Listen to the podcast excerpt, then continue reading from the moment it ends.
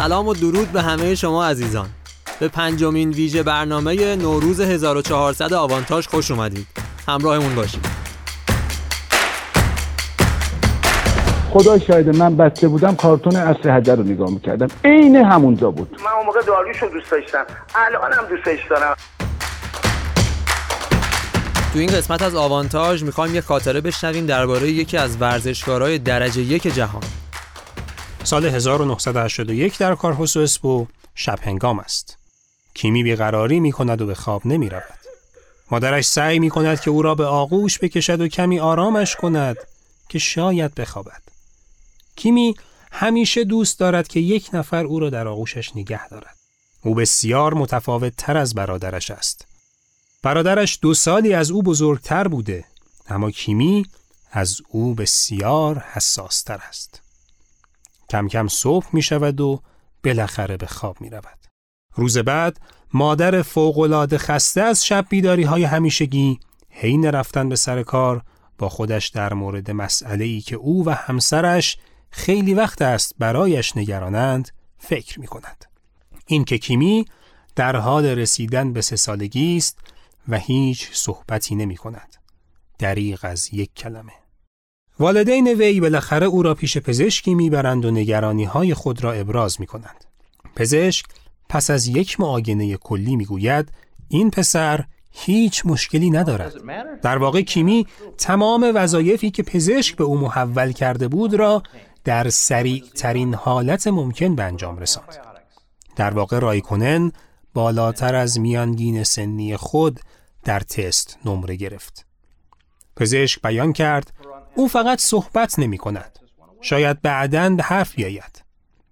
رایکونن چندی بعد به حرف آمد. کیمی هیچ مشکلی نداشت. در واقع او نیاز نداشت تا سخنران خوبی باشد. بلکه فقط نیاز داشت که پاهایش سریعتر از زبانش حرکت کند و واکنش نشان دهد. چون در فرمول یک عملکرد یک راننده در برابر صحبتهایش به مثال ده به صفر است. 36 سال بعد نام کوچک کیمی ماتیاس رایکونن نیمه دیگر خود را از دست داده و امروز همگی او را به نام کیمی می‌شناسند. گویی کیمی ماتیاس از یادها رفته است و دیگر هیچ کسی نام کوچک رسمی رایکونن را به خاطر نمی آورد. در واقع شاید ناممکن باشد که همگی این نام را به خاطر بسپارند.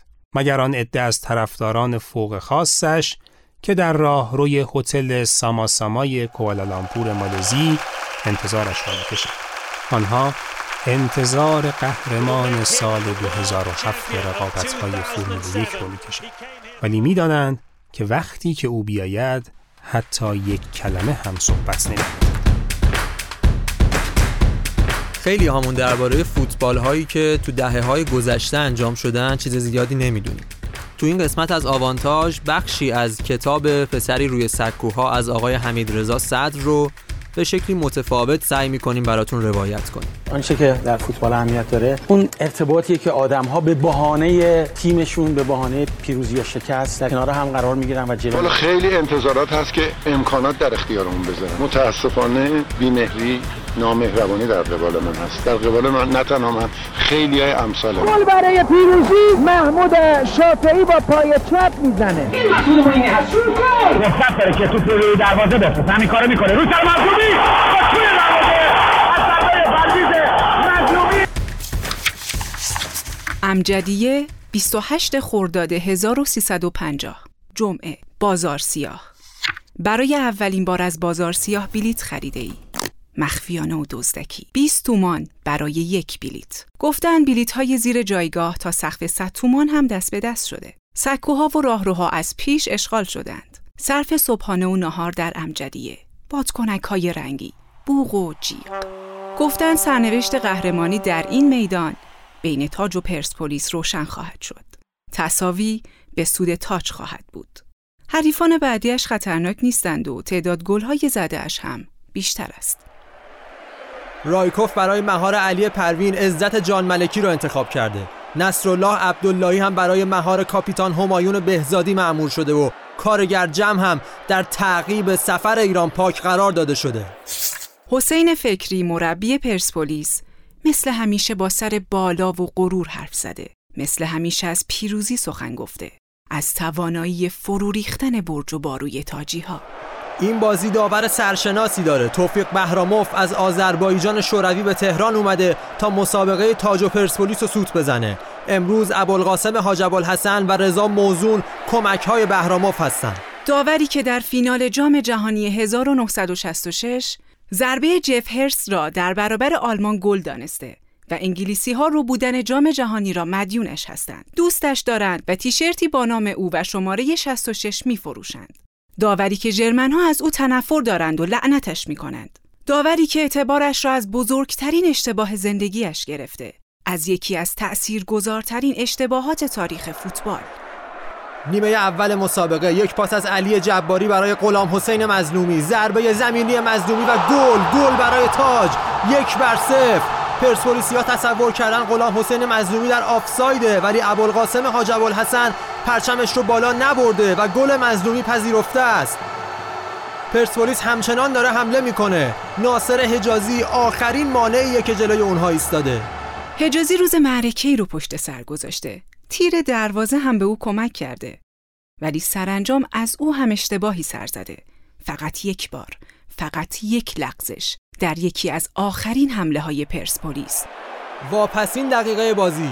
علی پروین از جناح راست تا دهانه دروازه استقلال جلو میره و از زاویه بسته یک شوت محکم می‌زنه. حجازی برابر توپ شیرجه میره. توپ رو می‌گیره. تاجی ها نفس راحتی می‌کشن. ولی ولی توپ از دستای حجازی رها میشه و در حدود یک متریش به زمین میفته.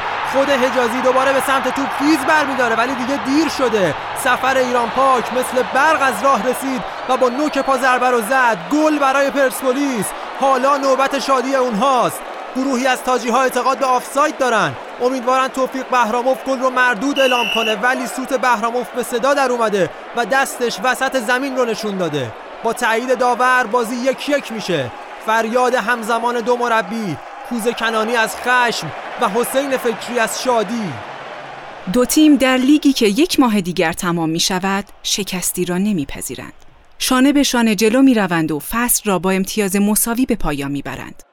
سرنوشت به روز پایانی کشیده خواهد شد.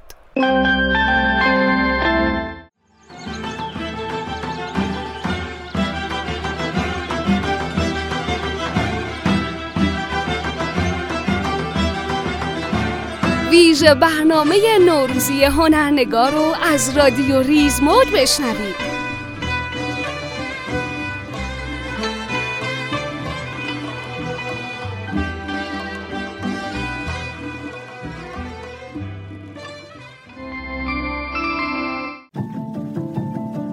و اما مرور اتفاقای ورزشی سال 99 آیتم بعدی آوانتاژ سلام به ایران عزیز Lewis Hamilton wins the Turkish Grand Prix.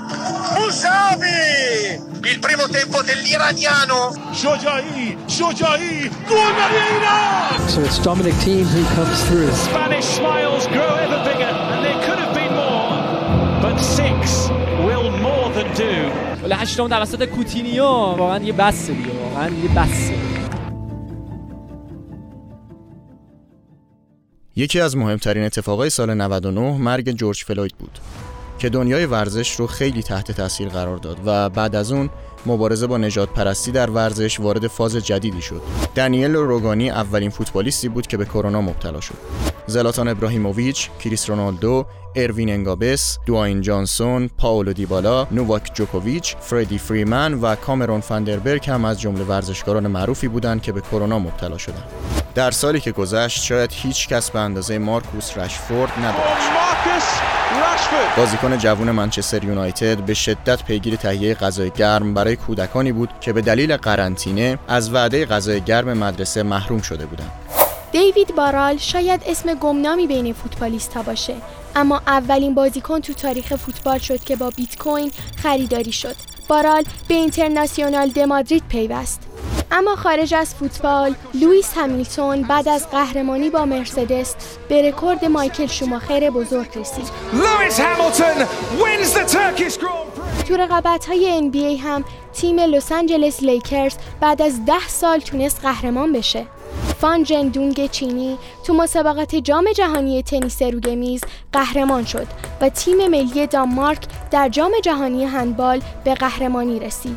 مسابقات آزاد تنیس را هم دومینیک تیم، رافائل نادال و نوواک جوکوویچ فتح کردند. با اعلام سایت فوتسال پلنت تو سال 2020 گلاره ناظمی پنجمین داور برتر فوتسال جهان، زینب کرمی هشتمین دروازه‌بان، فاطمه اعتدادی پنجمین بازیکن برتر، عاطفه رضایی هشتمین سرمربی برتر باشگاهی و تیم مس رفسنجان هم هشتمین تیم باشگاهی دنیا شد.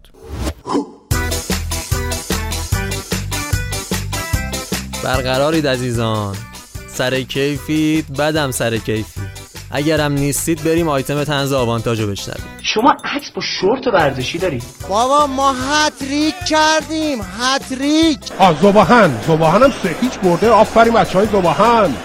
من متوجه نمیشه بچه یه بار دیگه بگید. زباهن سه هیچ باخته بازی رو؟ آخه من ناراحت شدم. میگن دو چیز در جهان انتها نداره.